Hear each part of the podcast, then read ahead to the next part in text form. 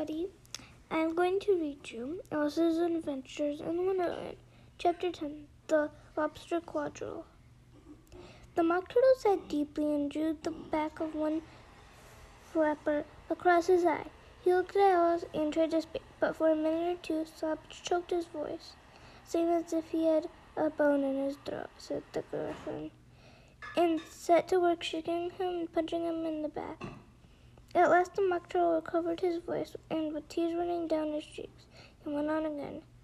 You may not have lived much under the sea. I haven't, said Alice. And perhaps you are not introduced to a lecture. Alice began to say, I once tasted, but checked herself hastily, and said, No, never. So you can have no idea what a delightful thing lobster quadrille said is. No, indeed, said Alice. What sort of dance is it? Why, the Griffin said, you first form into a long line along the seashore. Two lines, replied the Mock Turtle. Seals, turtles, salmon, and so on. Then, when you've cleared all the jellyfish out of the way, that generally takes some time, interrupted the Griffin. You advance twice each with the lobster as a partner, cried the griffin. Of course, the mock turtle said. Man's choice set two partners, change lobsters and retire in same order. Continued the griffin. Then you know the mock turtle won. You throw the the lobster, shot the griffin with the bound into the air as far out as you can.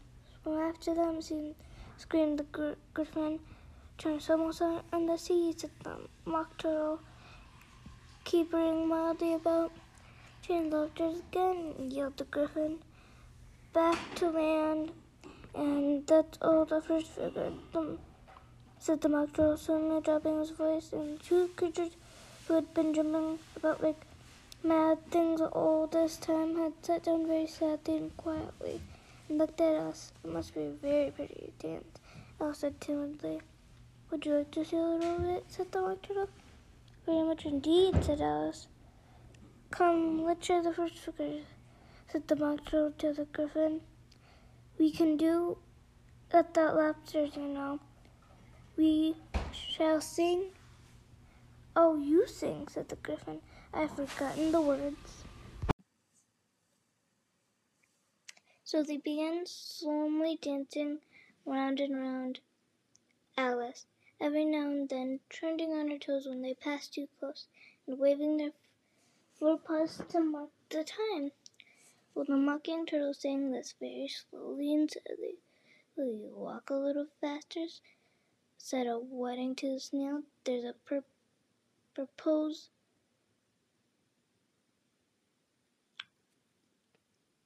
Close behind us, and he's treading on my tail. Treating on my tail. See how eagerly the lobsters and the turtles all advance? They're waiting on us, Shingle. Will you come and join the dance? You can really have no motion, notion how delightful it'll be when they take us up and throw us with the lobsters out to sea. What matters how far we go? His scaly friend replied. There's another shore you know, upon the other side, the further off from England, and the nearest is to nearer is to France. Then turn not pale, beloved snail, not come and join me in the dance. Thank you. It's a very interesting dance to watch, said Alice, feeling glad that it was over at last. And I do so like that curious song about wedding. Oh as the wedding, said the Mock Turtle.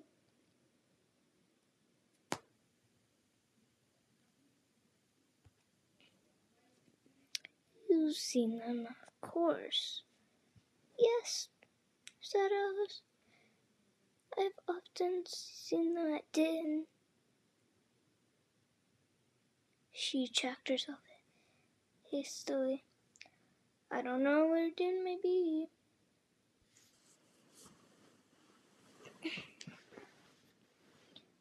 Said the Mock Turtle, but if you've seen them so often, of course you know what they're like. I believe so, Alice replied thoughtfully. You are wrong. They have their tails in the mouths, and they're all over crumbs. You're wrong about the crumbs, said the Mock Turtle. Crumbs would all wash from the sea, but they have their tails in their mouths. And the reason is, here the Mock Turtle yawned and shut his eyes. Tell her about the reason.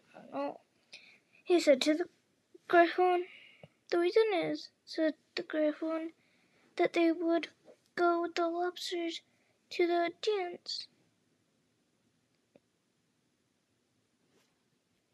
So they would got thrown out to see. So they had a so they had to float a long way. So they got their tails fast in their mouth. So they couldn't get them out again. That's low.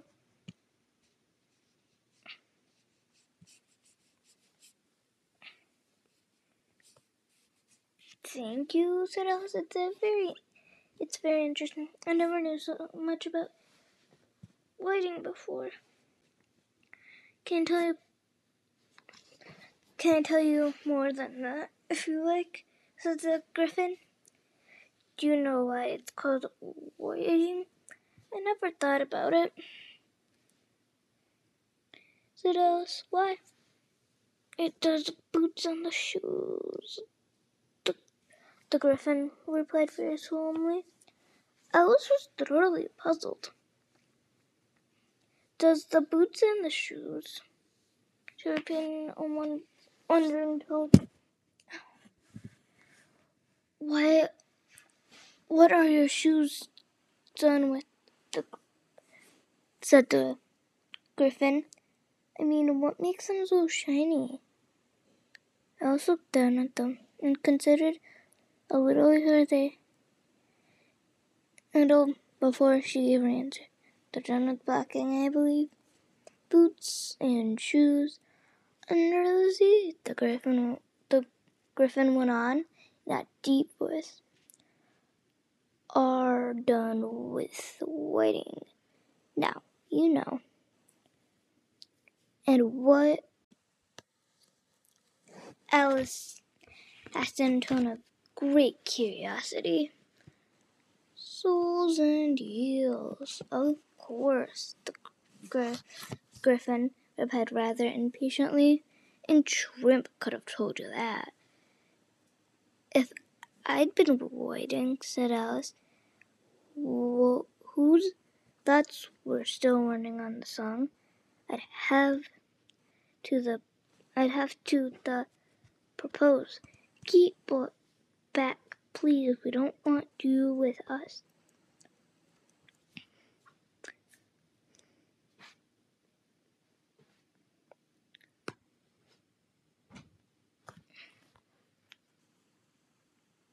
With what purpose?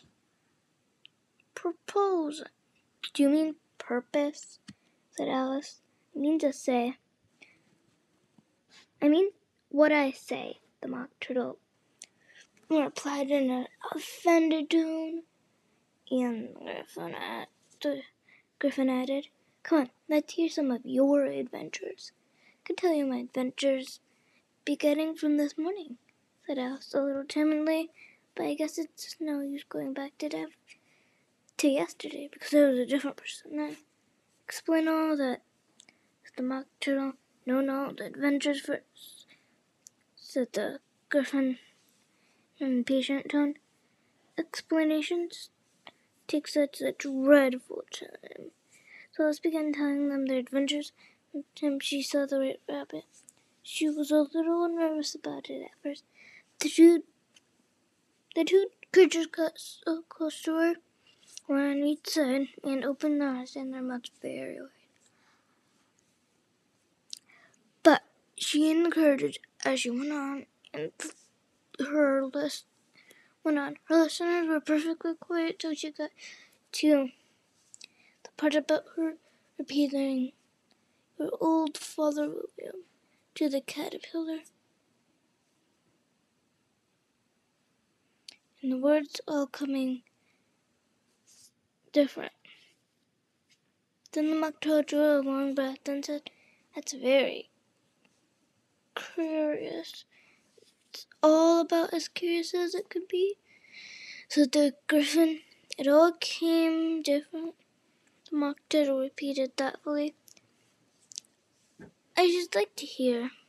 Try and repeat something now. Tell her to begin. He looked at the griffin as if he thought it was some kind of authority over Alice. Stand up and repeat. Tis the voice of the sluggard, said the griffin.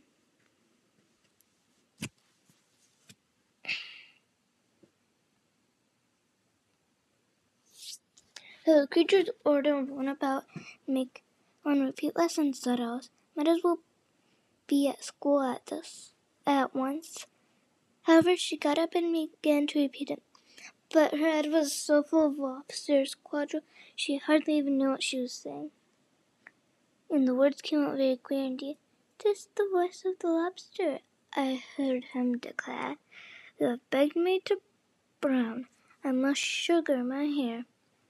As it took with its eyelid, so he with his nose trimmed and his belt and his buttons and turned out his toes. That's different from what I used to say when I was a child, said the griffin. Oh, I never heard it before, said the mock turtle. Sounds uncommon nonsense. I'll stop, said nothing. She sat down with her face in her hands, wondering if anything would ever happen in a natural way again. I should like to have it explained, the mock, said the mock turtle. She can't explain it, said the griffin hastily. Griffin hastily. Go on with the next verse. But about his toes, the mock turtle persisted. How could you turn them out with his nose?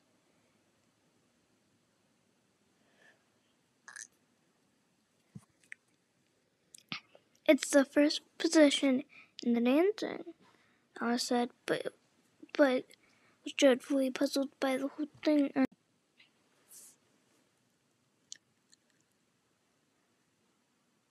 Go on with the next verse, the Griffin repeated impatiently. It begins, I passed by his garden. Alice did not dare to disobey, though she felt sure it would all come out wrong. And she went in trembling voice. I passed by his garden, marked with one eye. How the owl and the panther were sharing a pie. What is the use of repeating all that stuff? The mock turtle interrupted. If you don't explain it as you go on, it's by far the most confusing thing I've ever heard. Yes, I think you'd better leave off, said the griffin and Alice was only glad to do so. Shall we try another figure of the lobster quadrille? The, gri- the griffin went on. Or would you like the mock turtle to sing you a song? Oh, a song, please, if the mock turtle would be so kind. Alice replied so eagerly that the griffin said in rather offended tone, hmm, no accounting for taste. Sing her turtle soup, will you, old fellow?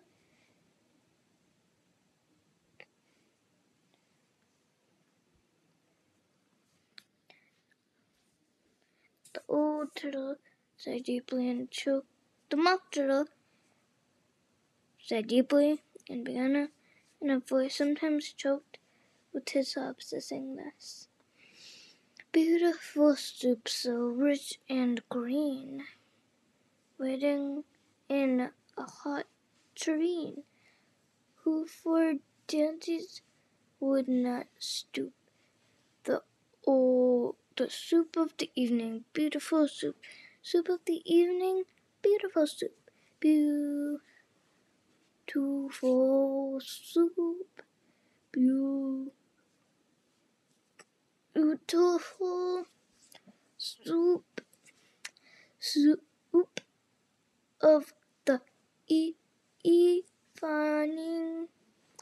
Beautiful, beautiful soup, beautiful soup. Who cares for fish, game, or any other dish?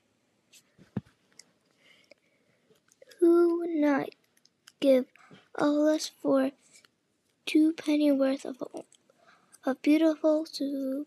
Penny worth of only beautiful soup, beautiful soup, beautiful soup, soup of the evening, beauty, beauty, full soup. Course again, cried the gr- griffin, and as the mock turtle just began to repeat it, the cry of the trail's beginning was heard in the distance. Come on, the griffin said, taking Alice by the hand. It hurried off without waiting for the end of the song. What trail is it? Alice panted as the ran, but the griffin only answered, Come on, and ran faster. More and more faintly came, carried on the beat that followed them. The military soup of the evening, beautiful, beautiful soup. That was chapter 10. I'll read chapter 11 in my next podcast episode.